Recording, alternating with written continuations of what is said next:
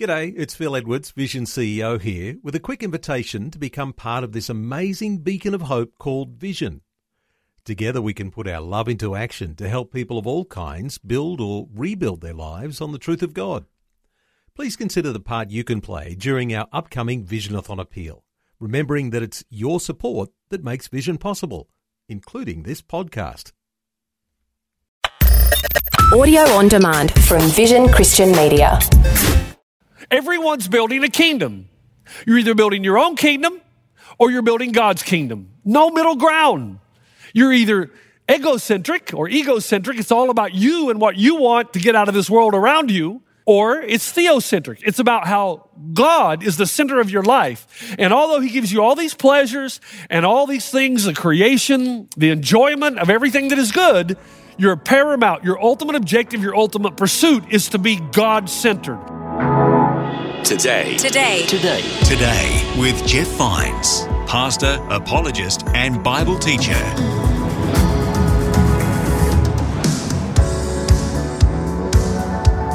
Hello and welcome. My name is Bill, and this is Today with Jeff Vines. We're in a new series from Pastor Jeff. He's talking about going all in, all in with our hearts, minds, and our relationship with Jesus. Today, we start with a message of loving people and loving God. Let's begin with Pastor Jeff, and he can explain more.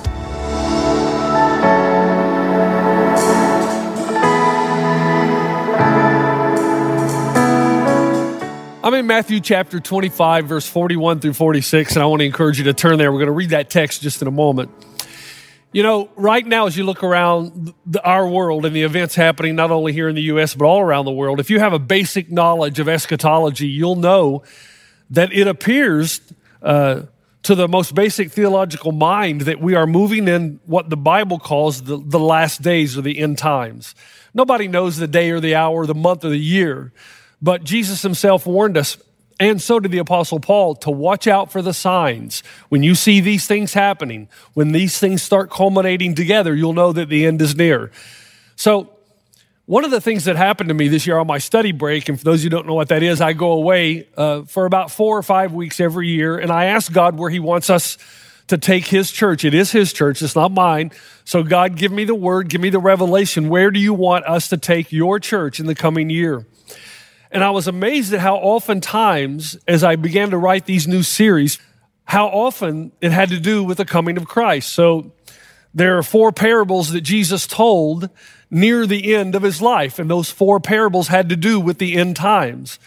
Uh, we did a series this year called uh, The Return of the Gods, and I think there needs to be a, a second part of The Return of the Gods because demonic oppression, possession, and influence in our world today is paramount.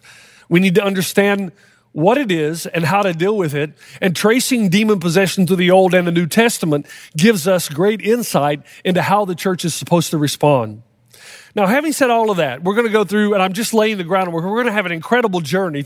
Those of you who are following us online, I want to encourage you to not miss a weekend. It's just going to go from strength to strength, and we're going to have our eyes opened about what God is doing around the world and how we're supposed to be living. And these are trying times, and it's important to determine right now what kingdom you're actually living for.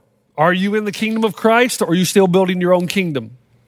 So, as we embark on this new journey and a new season, I think there is a crucial question. Every Christ follower, no matter where you are, it's applicable to our church, but it's also applicable to any Christ follower around the world. And there is a question you need to ask yourself. Now is the time. You know, C.S. Lewis, when he talked about morality as a proof of the existence of God, he says all of us have this sense of right and wrong that's innate that is part and parcel to being created in the image of God.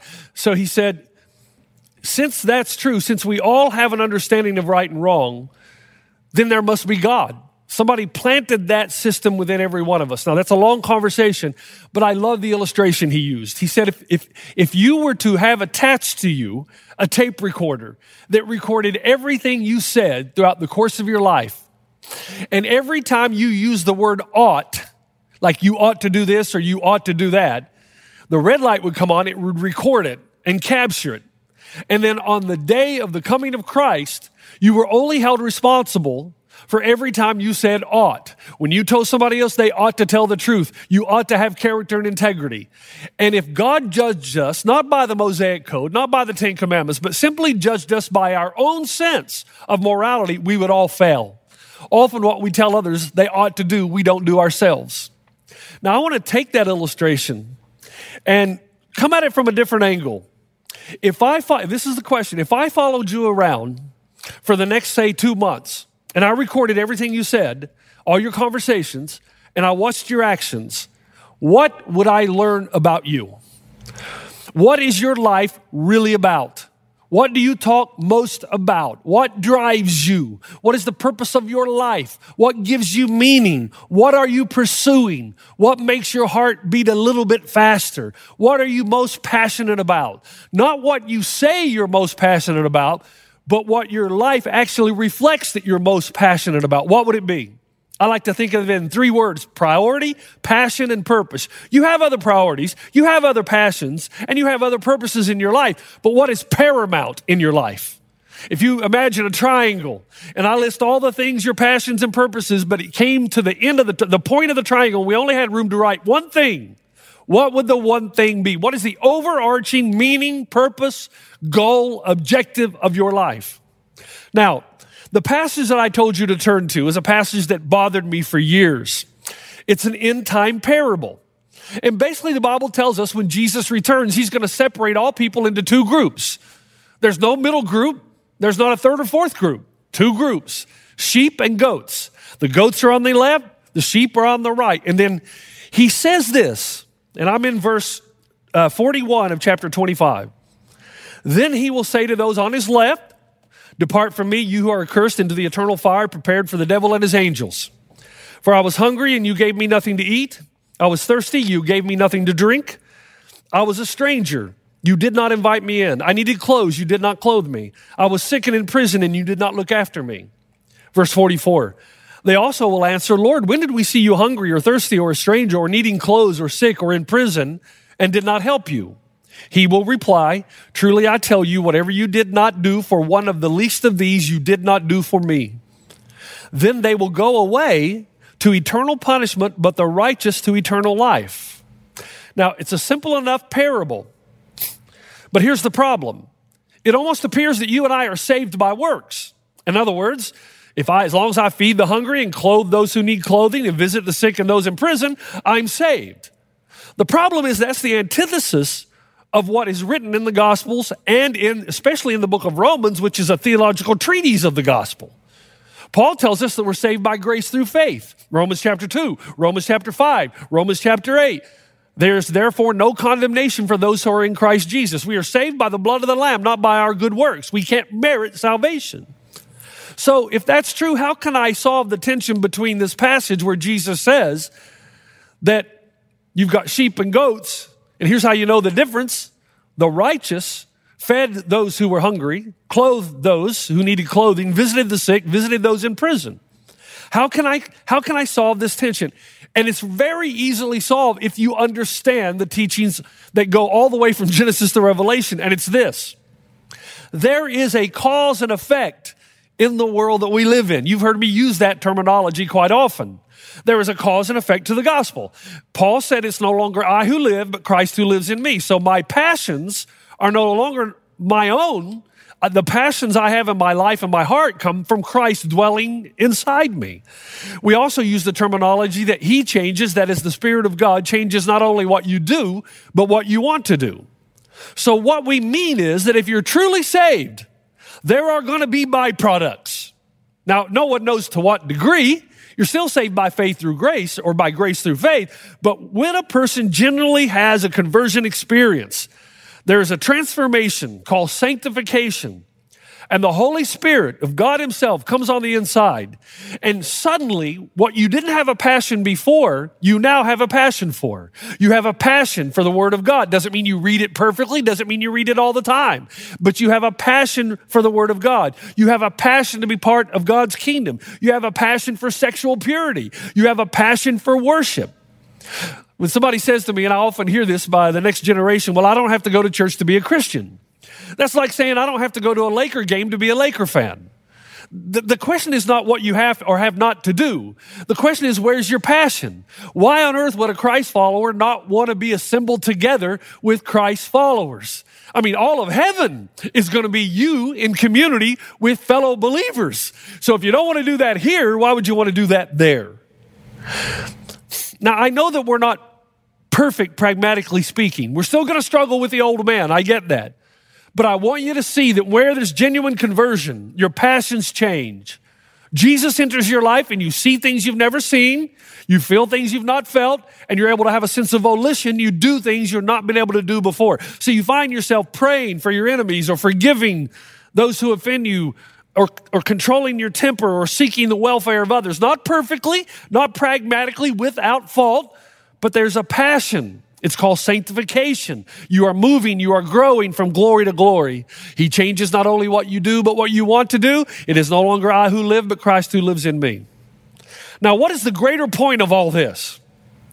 It goes back to the question that I believe is ultimate, and that is what is your life ultimately about? I know you have other loves, but what is your supreme love? I know that you're involved in other tasks. But what is your supreme tasks? I know you have other callings, but what is your overarching calling? We live in a world where we work, we marry, we have children, grandchildren, we pursue hobbies, and all of that is good to enjoy God's creation. But what is your ultimate pursuit? What is your ultimate objective? Your ultimate purpose? What is the meaning of your life? Now, quickly, one of the Old Testament books written by Solomon, or the teacher as he's referred to, the book of Ecclesiastes what the writer does is he, it's like taking an onion and peeling back one layer after the next till you get to the core. And he said in his entire life, he tried wealth, he tried power, popularity, family, marriage, friends, ease and comfort, luxury and pleasure. He tried all of them. And at the end of the book, he says, all is lost. All is in vain because it's meaningless.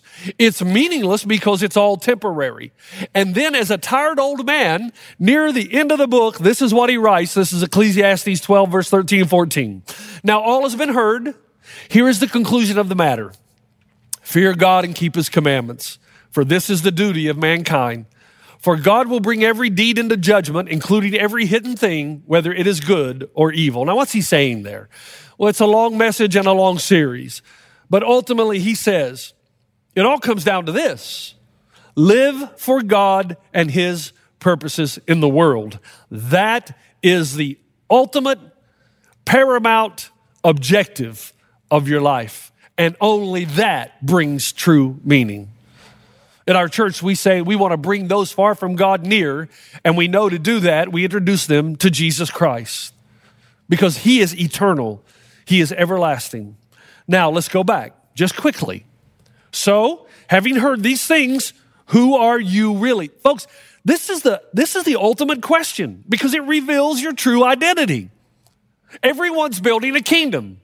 You're either building your own kingdom or you're building God's kingdom. No middle ground. You're either egocentric or egocentric, it's all about you and what you want to get out of this world around you, or it's theocentric. It's about how God is the center of your life. And although He gives you all these pleasures and all these things, the creation, the enjoyment of everything that is good, your paramount, your ultimate objective, your ultimate pursuit is to be God centered. If it's anything other than God centered, Either one of two things has happened. Number one, you have not yet been indwelled by the power of the Holy Spirit, where it's not only you who lives, or no longer you who live, but Christ who lives in you. Or Christ has come into your life, but you're fighting against the Spirit and you're not living according to the kingdom of God. Everybody has those choices. Now, the beautiful thing about being part of a church like one and all, and wherever you are around the world listening, I always encourage you to get involved in your local church if it's possible. I know in some places it's not because there's not a local church around you. But where it's a possibility, it's paramount because God has called you to use your talents and your gifts and your resources to build the kingdom of God in community. Not alone, not isolated, but in community. There is a calling on your life. And the beautiful thing about being part of a church like One and All is that you don't have to reinvent the wheel.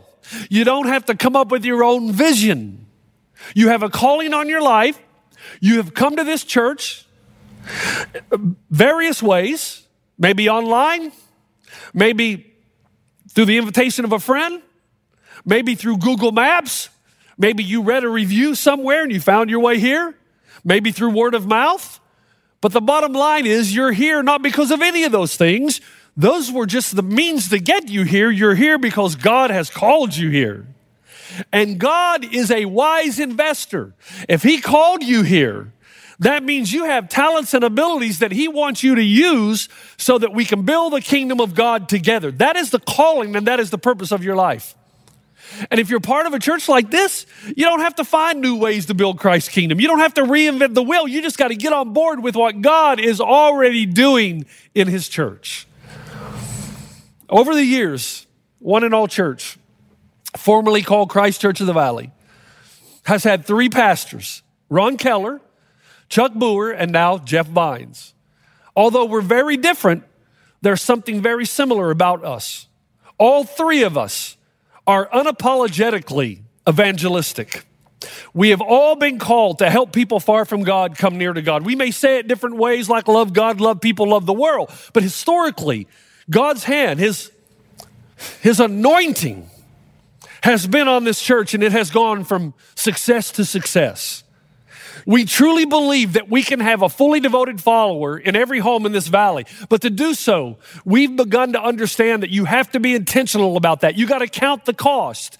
Before we go to battle, you got to consider the plans that lead to success. Before you build a tower, Jesus said, you first must draw up the plans and consider the cost. And we refer to that at one and all as going all in. Now, I want to take you a little bit of a historical journey. And this is good for everyone to hear so you know a little bit more about us. A lot of visitors, a lot of new people coming to our church by the hundreds every weekend. It's important that you know who we are. If we go all the way back to 2010, God gave us a vision. We were busting at the seams on this campus, but we did not feel led by God to go in major debt to build something. We thought instead of going up, let's go wide. And so we had, God gave us a vision for four campuses that would surround this valley. And in the middle of those four campuses, we would have a care center. And that care center would feed and clothe and visit those in prison and, and counseling services free from addiction. All of these things. We wanted the pastors in these four campuses to have a place anytime they met someone with a need to be able to say, whatever your need is, we're not just going to pray for you. We're going to send you to a place called God's Pantry and we're going to get that need met. Do you know the stories of all four campuses now where people have gone to God's Pantry and they have been fed and clothed and counseled, discipled in many cases, and then have come back in to serve at God's Pantry? This is an amazing miracle of God. No man is smart enough to come up with a vision like this. God said, I'm going to give you four campuses, and we just launched our fourth. So we have Westco and Rancho and Upland and San Dimas campus. We are surrounding, in our mind, this valley with that care center in the middle. Do you know the miraculous nature of God's pantry and our local outreach? 2,500 families were taken care of per week during COVID. 2,500 families, food, clothing, education, counseling, free. Grants are now being given because the city of Pomona, as well as the state of California, recognizes God's Pantry is doing something very unique. So now, once we invest, think about this, we invested as a people and as a church in this wonderful place that would be the city on the hill that could not be hidden, the place when people had needs, it would be the first place they thought about. We invested and God said, okay, because I see your heart, I'm going to grow this thing exponentially. Next thing you know, we're getting grants left and right to build on a bigger scale to help more people and to be a light to the people in this valley. When God calls you to do something, you better believe He assumes the responsibility to equip you to do it. Now, do you know that one and all church has gained a very positive reputation in our communities and among our city leaders. Not all of them, of course, but this is the reputation that we sought. We wanted to love and serve our community and our people with no strings attached. To do it because every person is created in the image of God. So now we have monthly serve projects in four cities to make us aware of and meet the needs of the less fortunate. We partner with the Department of Child and Family Services for Pomona and LA Serenity Services. This year, we made 1,500 foster care kits for foster children. 1,500. We've cleaned up 10 parks, public parks. We partnered with Bob Hope USO as we made 3,000 hygiene kits for our military men and women who are deployed.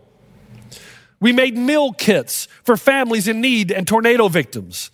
We collected and distributed 1,800 backpacks for a back to school project. In fact, on July 28th, just not too long ago, we served almost a thousand children at a backpack school event, offering backpacks, school supplies, free haircuts, and Handel's ice cream.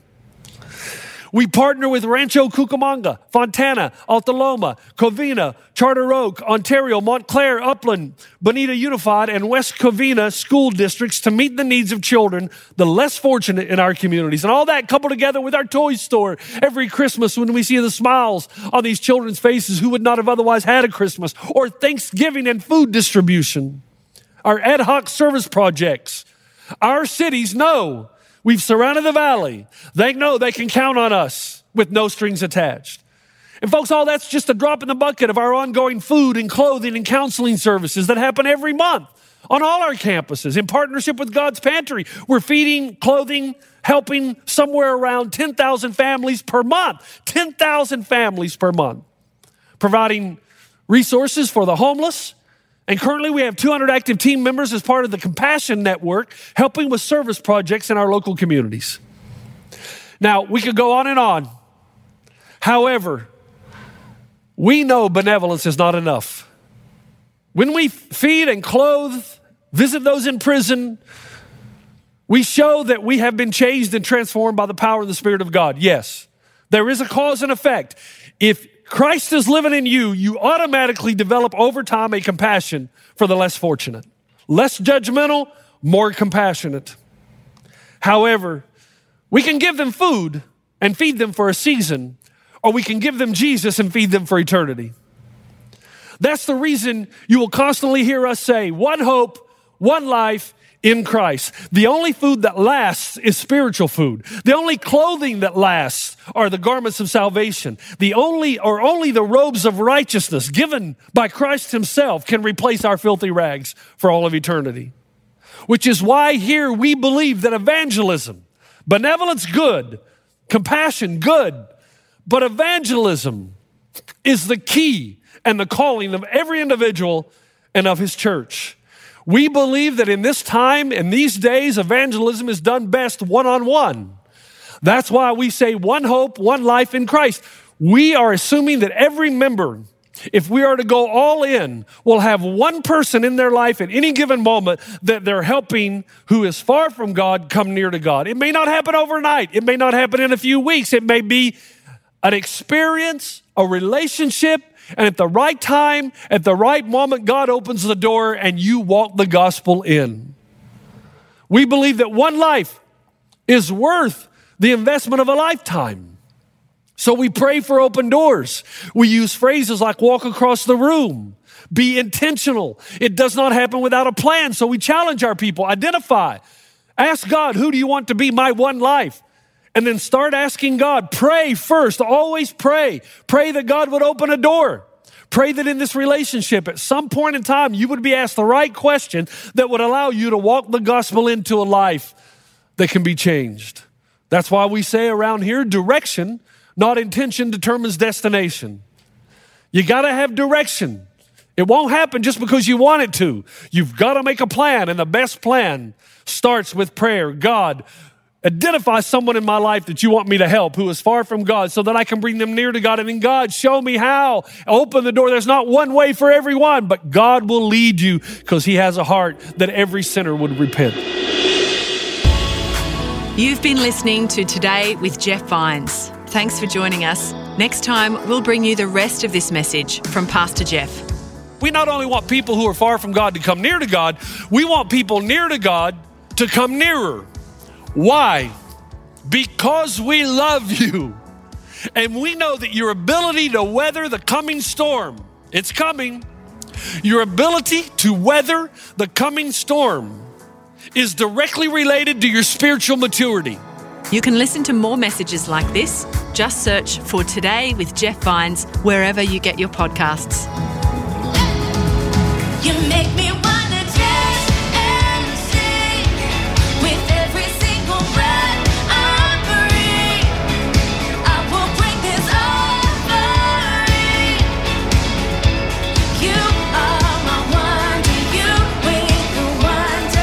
Today. Today. Today. Today with Jeff Vines.